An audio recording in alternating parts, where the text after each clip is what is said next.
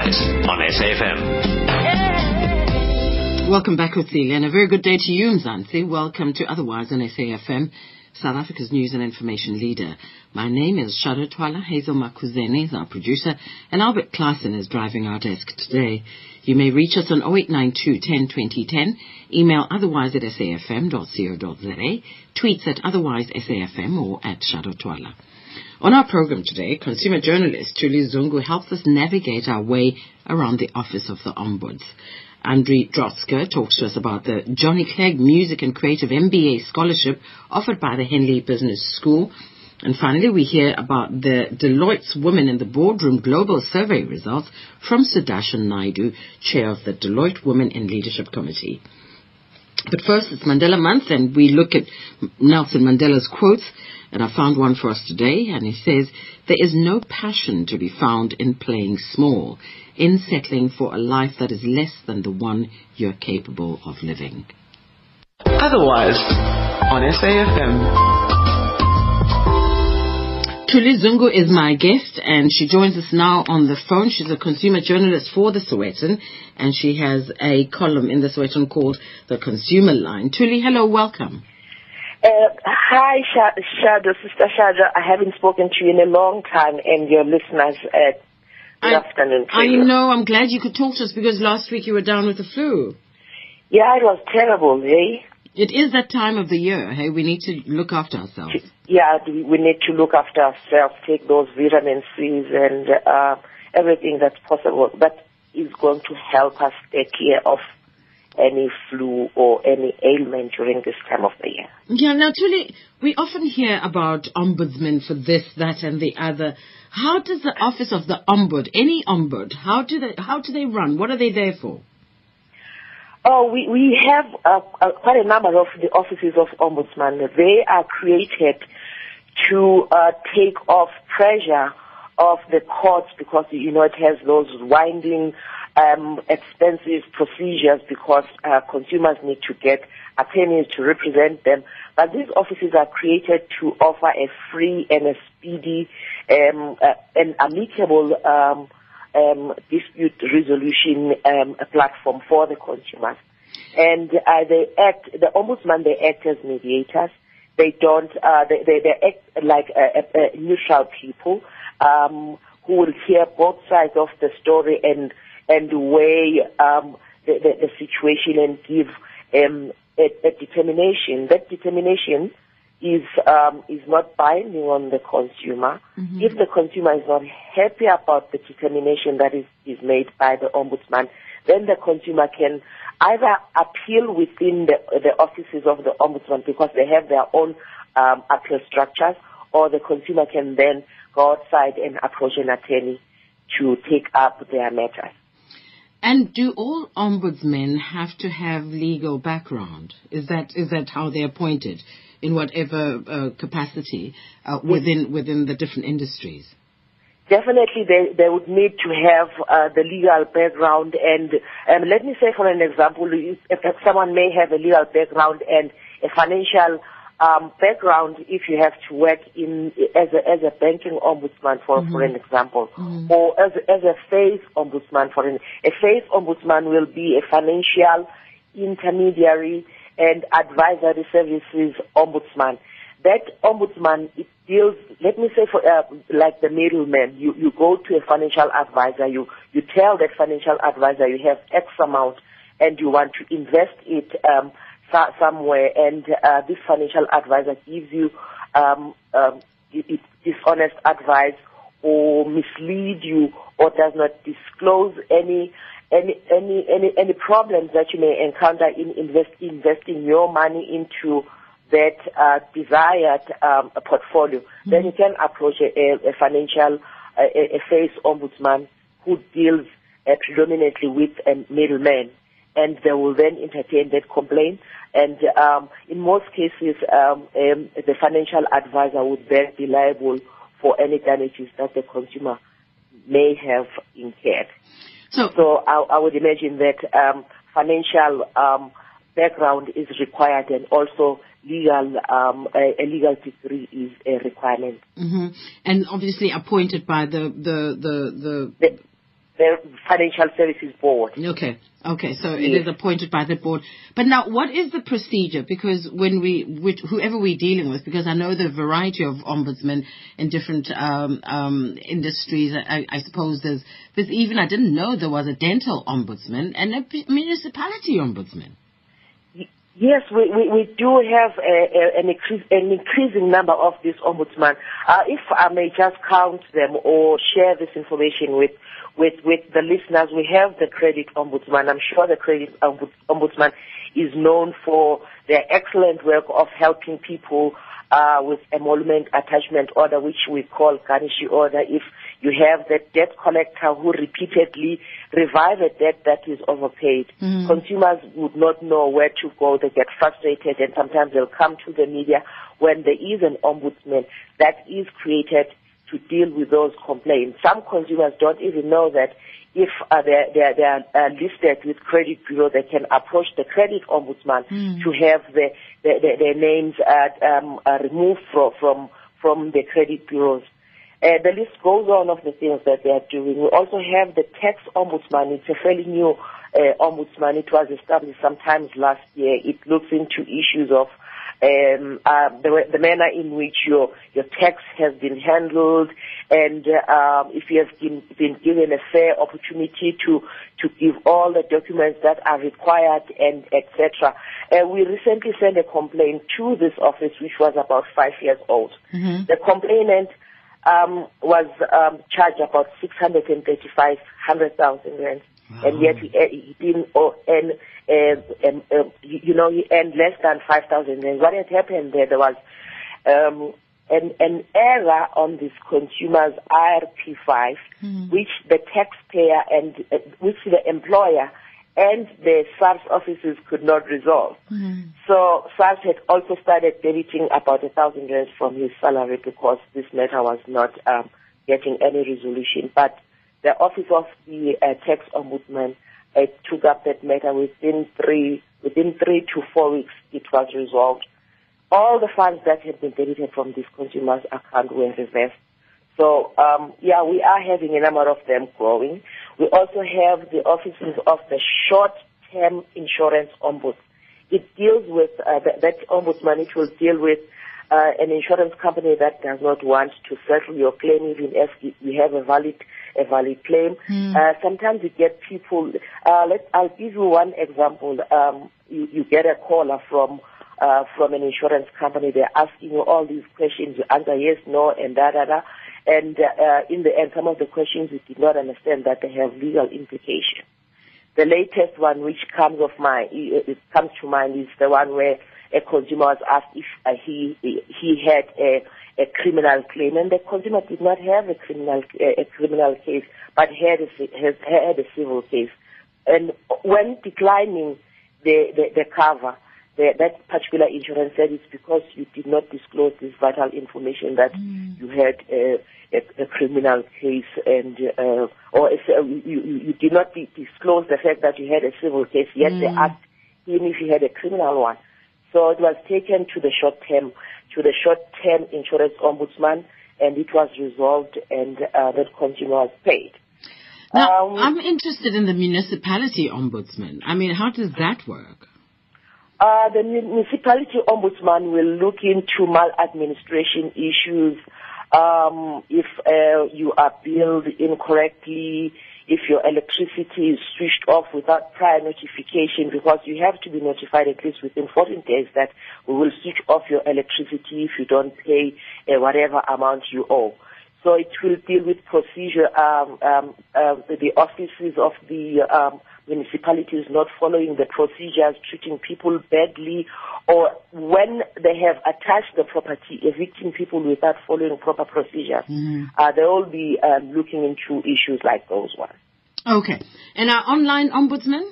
That must be a fairly new one, and and uh, I suppose you know is it's going to be a very busy office.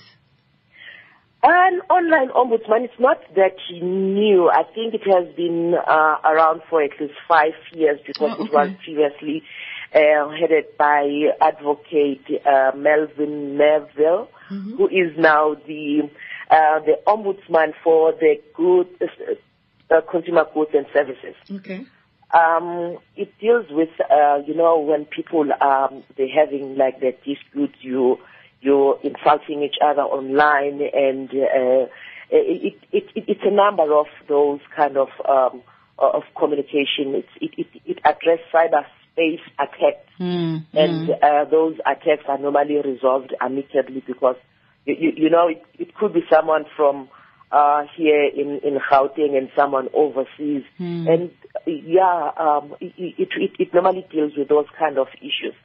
I don't know if uh, that um, No, you help you help there uh, quite a bit. So, what's the procedure before approaching any of these uh, uh, of these offices? Do you do Uh, you deal with your your your immediate uh, issue first? Let's say it is uh, uh, my insurance uh, company. Do I go to them first, lodge my claim, and when I fail there or I don't succeed, then I approach the ombudsman, or do I go to the ombudsman directly? Um, uh, these offices, they normally encourage consumers to deal with the service provider first before they could approach the, the, the, the, the, the offices of the ombudsman. And uh, there's an exception with the offices of the tax ombudsman because they say if your issue is compelling, you can approach them directly without dealing with uh, with with maybe let me say SARS for an example. You can go straight to them before you can follow all these procedures. But the rest of these, uh, all of these uh, con- uh, of these ombuds offices, they would encourage uh, consumers to approach uh, the service provider, uh, the motor dealer, and have a dossier of the communication. Keep things in writing to show that at least you have uh, you have tried to resolve this complaint on your own and uh, the service provider has not been willing to listen to your complaint or has been fobbing you off or just frustrating the whole process because they know that within a period of three years your complaint will prescribe and you will not even take it uh, through the legal procedures or have someone served on, on, on them to, to stop the prescription from running um, you, you would need, as a consumer, to keep all of this information because these offices, they look into an unfair business practice as well, how this matter has been handled.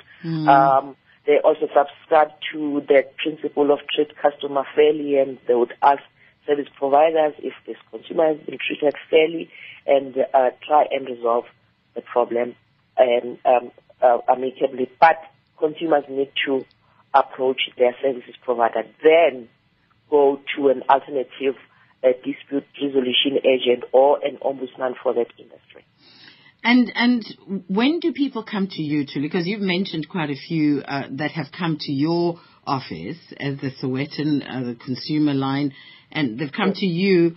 It, did they come to you because it's quicker, I suppose, when when the media is involved, or is it just a a, a I suppose uh, when people don't have the information of where to go, they're frustrated, and you become the next person to come to. Yeah, you, you, you know, they, they would come to our offices, sometimes even after they've just experienced uh, the hardship within the first week, because they may have read an article which is similar to their experiences, and then they'll come to us and say, hey, Tuli, I saw you've written about this, uh, that, that, that attorney, and um, I'm having a, a similar complaint, and I haven't been paid. Mm. When uh, when the maybe the road accident fund has not even paid that particular attorney. And one one will then say, okay, go to the road accident fund, find out if the attorney has been paid. You may be accusing this attorney wrongfully, and we would uh, also give them guidance where to go, how to do some of these things before we can take up their matter.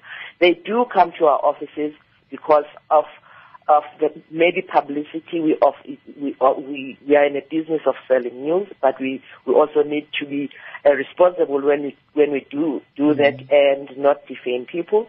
So we, we we would then advise people because the column like it is three pronged. We expose any unfair business practice. We uh, help resolve consumer complaints and we educate consumers uh, on how to stay clear of any problems. So consumers, they have a choice. They would choose um, who to approach because um, in, in, in, in, in, these um, acts, uh, newspapers are recognized as an alternative dispute resolution agent. So they would take that opportunity and approach uh, the newspaper. Does one pay for the services of an ombudsman? no, the service is free. They don't have to pay anything, unless the, there is. A, let me say they take uh, it's a they, they go on appeal or it's a frivolous uh, it's a frivolous case. Uh, the, the, the consumers are, are required to pay for the appeal processes, not for the um, the initial service that an ombudsman is offering them. What? Give us an example of a frivolous case. Um, maybe uh, I'm, I'm, sure I can't think of anything. it's it's it's it's, it's a, a, complaint that should not have been taken to that office in the first place. Mm. Or there are consumers who, when you tell the consumer that you don't have a leg to a leg to stand on, and then the consumer persists I have a claim and the, just that I don't, I, I, I can't think of like. I hear you. Yeah. I, I hear you. I hear you. Okay, stay on the line for me, Tuli, please. We're going to take a little break and come back uh, to talk to you again. Otherwise, on SAFM. My guest is Tuli Zungu. She is the consumer journalist for the Sowetan Tuli, I want to believe that, and, and, really I must tell our, our, listeners that we're talking about Tuli's helping us navigate the offices of, of, of the ombudsman. Uh, Tuli, the most important one, I think, I mean, I've heard a lot about the press ombudsman. He gets a lot of work directed at him, but I would guess that the next best one uh, is, is the pension fund adjudicator. Yes, the pension funds adjudicator is um, is loaded with a number of complaints because uh, we have consumers who um, are, are, battling to get uh, the, their pension funds paid by the, uh, the, the administrators who are administering their pension funds. Mm-hmm. And some of the consumers they would argue um, things like um, there are marriages that are not are not recognized. There's a recent case that had to deal with some Sharia Sharia law mm. where uh, you know, uh, like Hindu, some some of the the, the, the Hindu marriages are not recognized as valid marriage, mm. and and uh, the pension uh, fund adjudicator was dealing with that particular case where the pension uh, fund administrator was saying, no, this woman is not entitled to to to get any any payment from the spouse because they were married, but they were not married in the first place. Mm. And with the assistance of the pension fund adjudicator, they they dissected the, the, the, the, the, the, the Pension Fund Act. They, they explained it, they refined it, and that woman was eventually paid.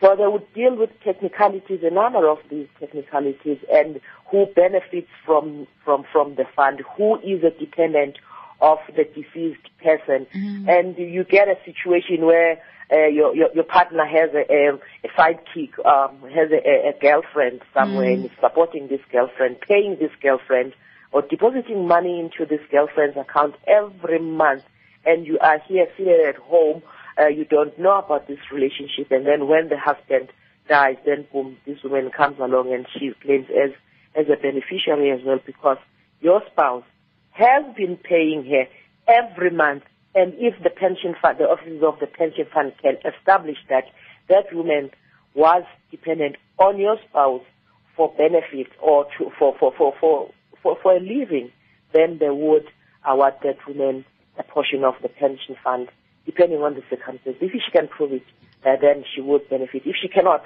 then she will not benefit anything. And um, the, the, it deals with a number of issues. That Mm. They deal with a number of issues. The kids if uh, they cannot be located within 12 months, what should be done? We have uh, institutions that refuse to pay even if they, they cannot trace additional dependence of, of the, uh, of the deceased person. It does handle a number of complaints. And, uh, um, and the other office that maybe uh, may be receiving an avalanche of complaints is that of the goods, uh, consumer goods and services ombuds because it takes off the load of the National Credit, um, uh, the National uh, Commission, National Consumer Commission Office. It okay. Is, yeah, it is receiving most of those complaints. Um, it, they, they can vary from uh, gowns, photo, of uh, uh, pornographic downloads after a computer has been taken for repairs uh, people have been complaining to this office about a number of things, broken television screens. They have been complaining about wrongful advertisements. they've been complaining. Oh, uh, I need, I need their number. I need their number, Tuli. I need. Um, I've got a similar complaint. You, have got a similar complaint. Yes. So um, I, I okay. need that number. So this okay. is the Consumer Goods and Services Ombudsman. Yeah, it's a Consumer Goods and Services Ombudsman. It it receives a, a, number of complaints. Some people, like um, one one example, the case that I came across, uh, a case study that they did. This consumer goes to a shop and um, the service provider wrongfully place um, a, a, price of a television. Um, uh, let me let me give it. It's a, it's a Samsung uh, Samsung um, uh, Curve it's selling for 56,000 rands, but they wrongfully say it's 5,600 rands. Okay. And obviously, no one is going to, to, to sell to sell a Curve Samsung for 5,600 rands.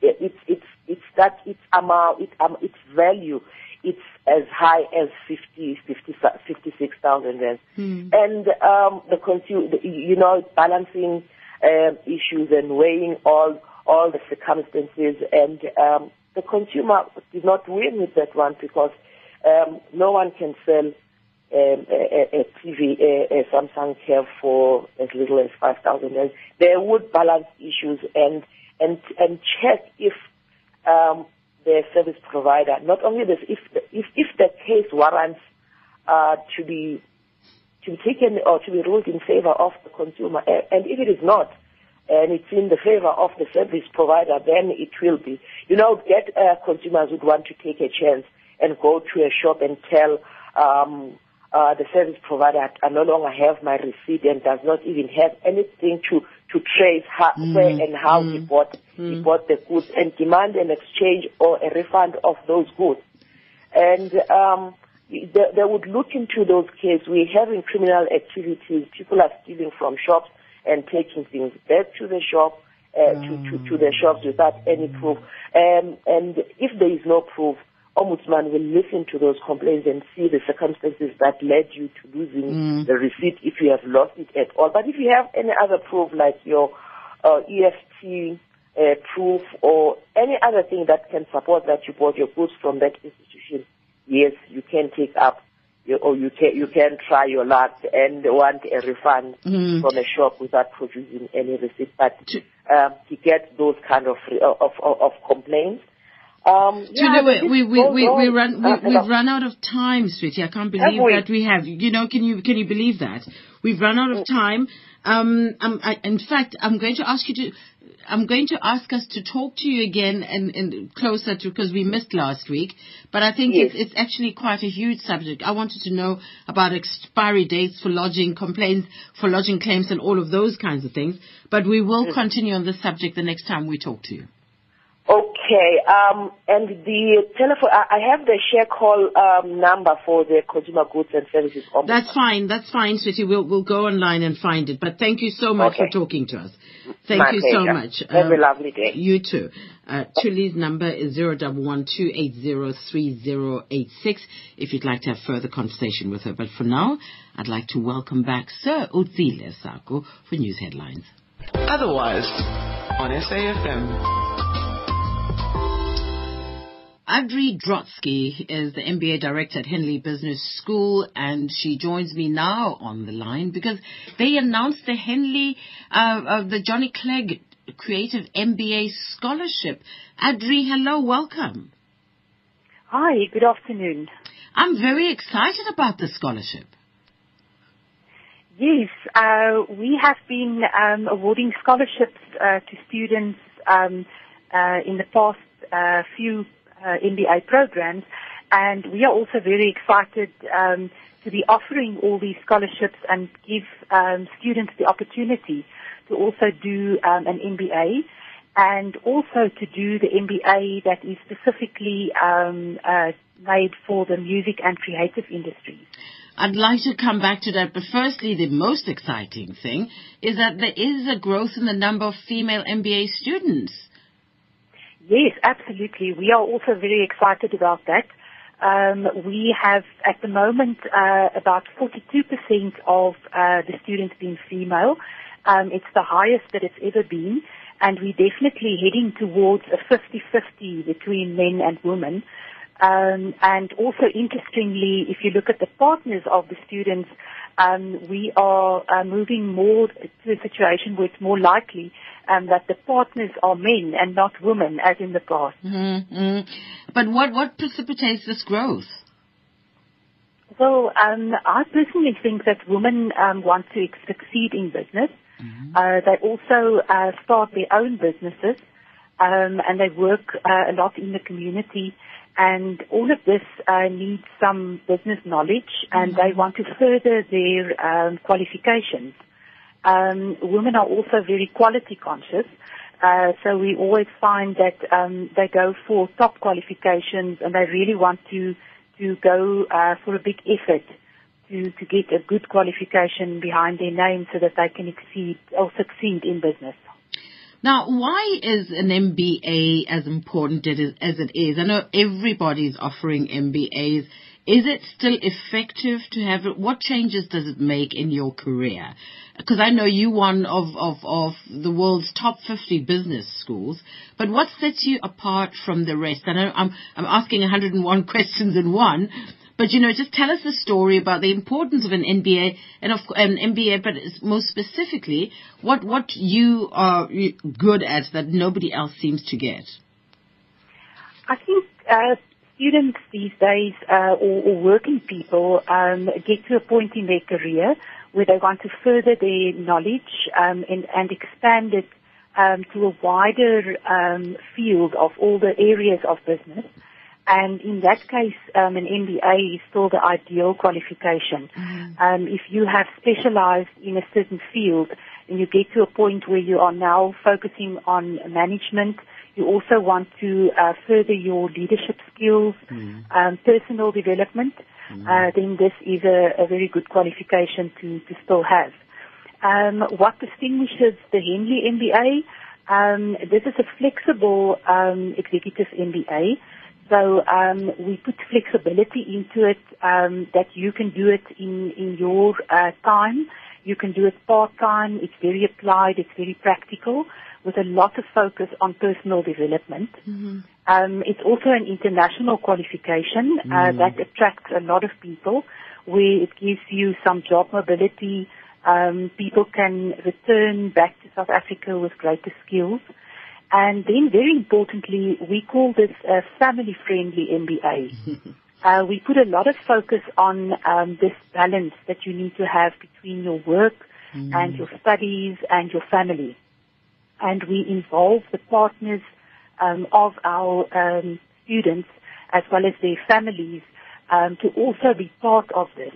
Um, so at heart, it's actually a family achievement uh, when you get this qualification.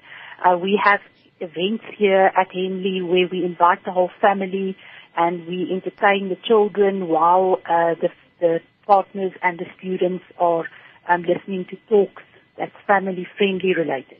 Well, so I, for I, us, family is very important, and I think from a woman's side, um, it gives you some comfort to know that it's not only a harsh business reality; the family is also included.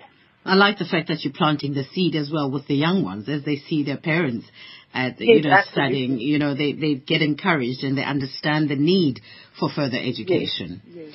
now i mean again let's go back to the johnny clegg creative mba scholarship now how does one qualify for that and uh, I, I, want to say congratulations to Naima McLean for, for being selected and for, for, for winning this one. Yes, yes. We're also very proud uh, of, of her and the achievement.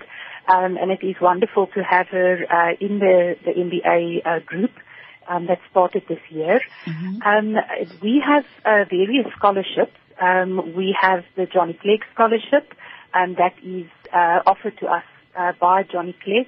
We also have an African Hero Scholarship. We have a Dean Scholarship. Mm-hmm. Um, and everybody who apply for the MBA um, can also apply for the scholarship. Okay. We then look at their achievements and uh, what they do um, in terms of work. Um, mo- many of our scholarships also have a very strong community involvement, um, and they they really are a whole person who um, you know who can can contribute mm. in South Africa and in Africa.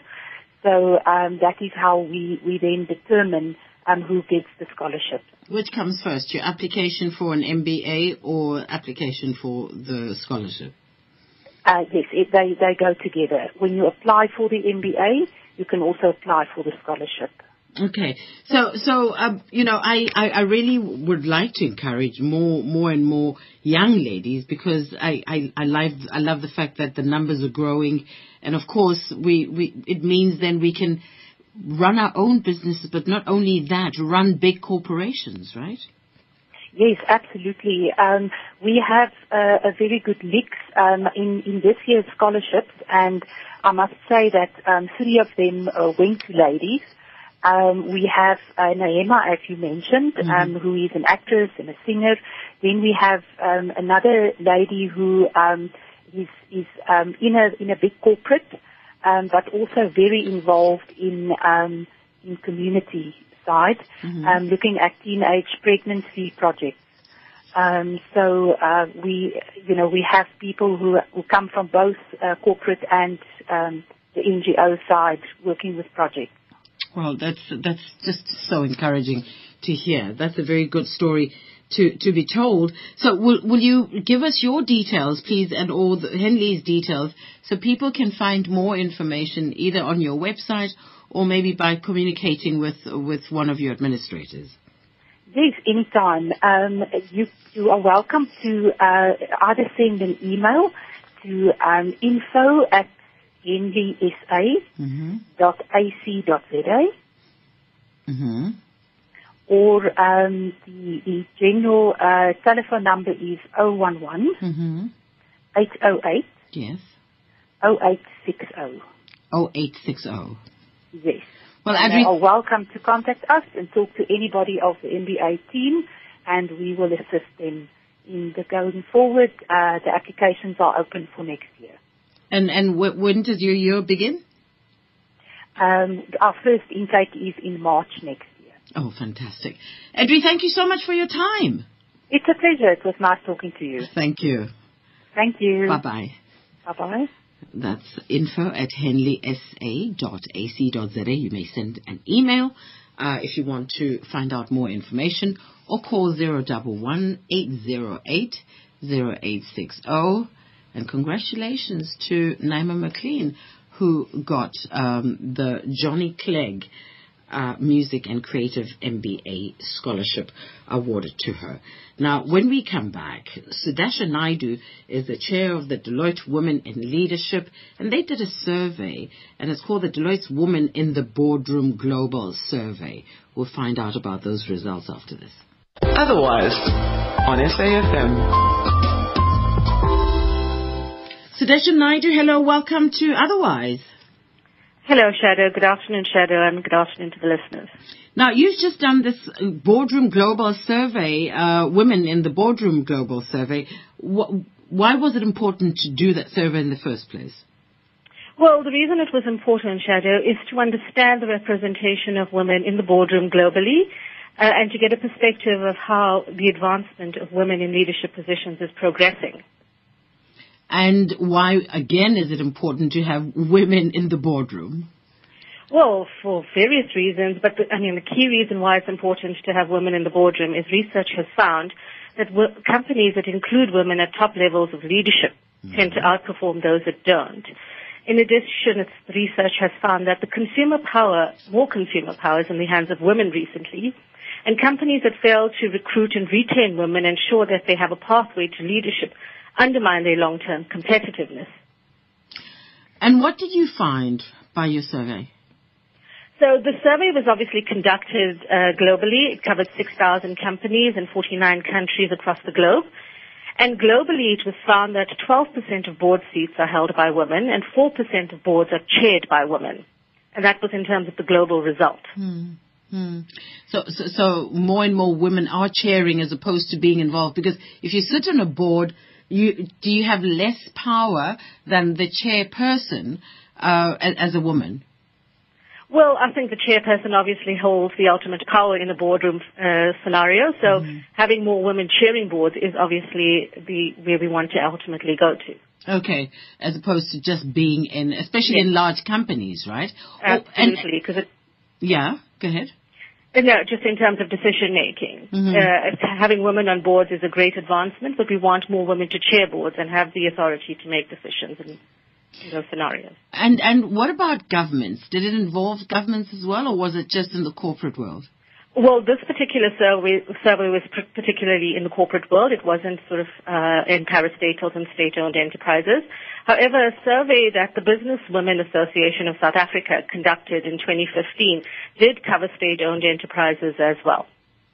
And and and what did we find? Because you know, I, I suppose South Africa is still one of the top uh, countries, especially in, in government and parliament, to to to have a, a large number of women.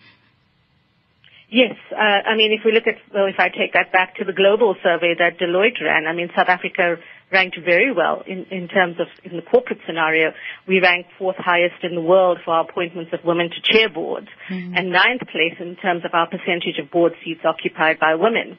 But if we look at the, the Business Women survey that was conducted, that survey did find, I mean, it was only 25% or more of director positions in the, in the, of, which is 34 companies of 293 have women in leadership positions. The state-owned enterprises in that survey uh, indicated that there's improved representation in state-owned companies by women and in the public sector. Hmm. Tell me about the countries that are doing better than us, as as far as um, and I'm, I'm talking South Africa specifically, better than us as far as having women uh, in in boardrooms and especially as chairs. Are you able to identify those, and how far behind are we as South Africa? Well, if we look at, if we sort of separate it in terms of a percentage of boards that are chaired by women, the countries that are doing better than us seem to be uh, sort of your European countries like Italy, Norway, and Austria. Mm-hmm. Uh, and in terms of percentage of uh, board seats held by women and just not chairing, it's mostly your Scandinavian type countries and that seem to have higher percentages than South Africa. Mm-hmm. Now, what about the continent itself, the African continent? Uh, in, in terms of the African continent, uh, uh, the study didn't sort of do a comparison of specifically how we compare to the rest of the African continent, but uh, I, uh, yeah, that research wasn't covered specifically, so it's difficult for me to comment on that. Okay, but do we know which industries are more open to having females as, as, as chairing their boards or as members? Well, if we look at South Africa, it seems to be the technology, media, and telecommunications industry mm-hmm. that has the highest percentage of women on boards.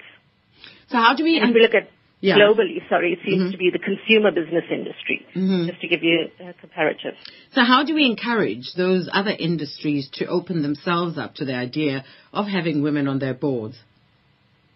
Well, well, I think it's uh, aside from being an industry-wide, it's a business-wide uh, imperative. And uh, like I mentioned earlier, I mean, in terms of proving that it ultimately benefits a company's bottom line, having women in leadership positions, it's it's a benefit across all industries. And in order to do that, one needs to look at obviously attracting and retaining women into organizations and understanding the challenges that they face so we can retain them into the organization. Mm. And it's also really an empowerment strategy, right? To to not only focus on women, but also on on on I suppose uh, historically disadvantaged people, but but young people as well as as as disabled people. Oh, absolutely. It's, it's, it's a wider imperative. It's not just gender. Hmm. Well, Sudasha, thank you so much uh, for talking to us, and hopefully we'll catch up with you and, and have a, a bigger and larger conversation about uh, looking at de- other detailed industries and how they can open up, but also just the work that's being done within, you know, within those boards by women. Because just being there, I suppose, is just not enough. There has to be a collective strategy. What women are there to do. No, absolutely. And, and it's about having a wider strategy to, to sort of advance women in the organization once you're at a board level. It's about paying it forward and allowing women into the organization and advancing them, and allowing them the opportunities. Well, Sudasha, thank you so much for your time. Thank you, Shada, and thank you to your listeners. You take care now. Sudasha. Naidu. Bye-bye. Bye-bye. Chairman of the Deloitte Women in Leadership Committee. I think that's a very important uh, discussion to be had, held further. But it is Mandela Month. I thought before our children's program, we, we could uh, get a song by Yusundo, by Nelson Mandela.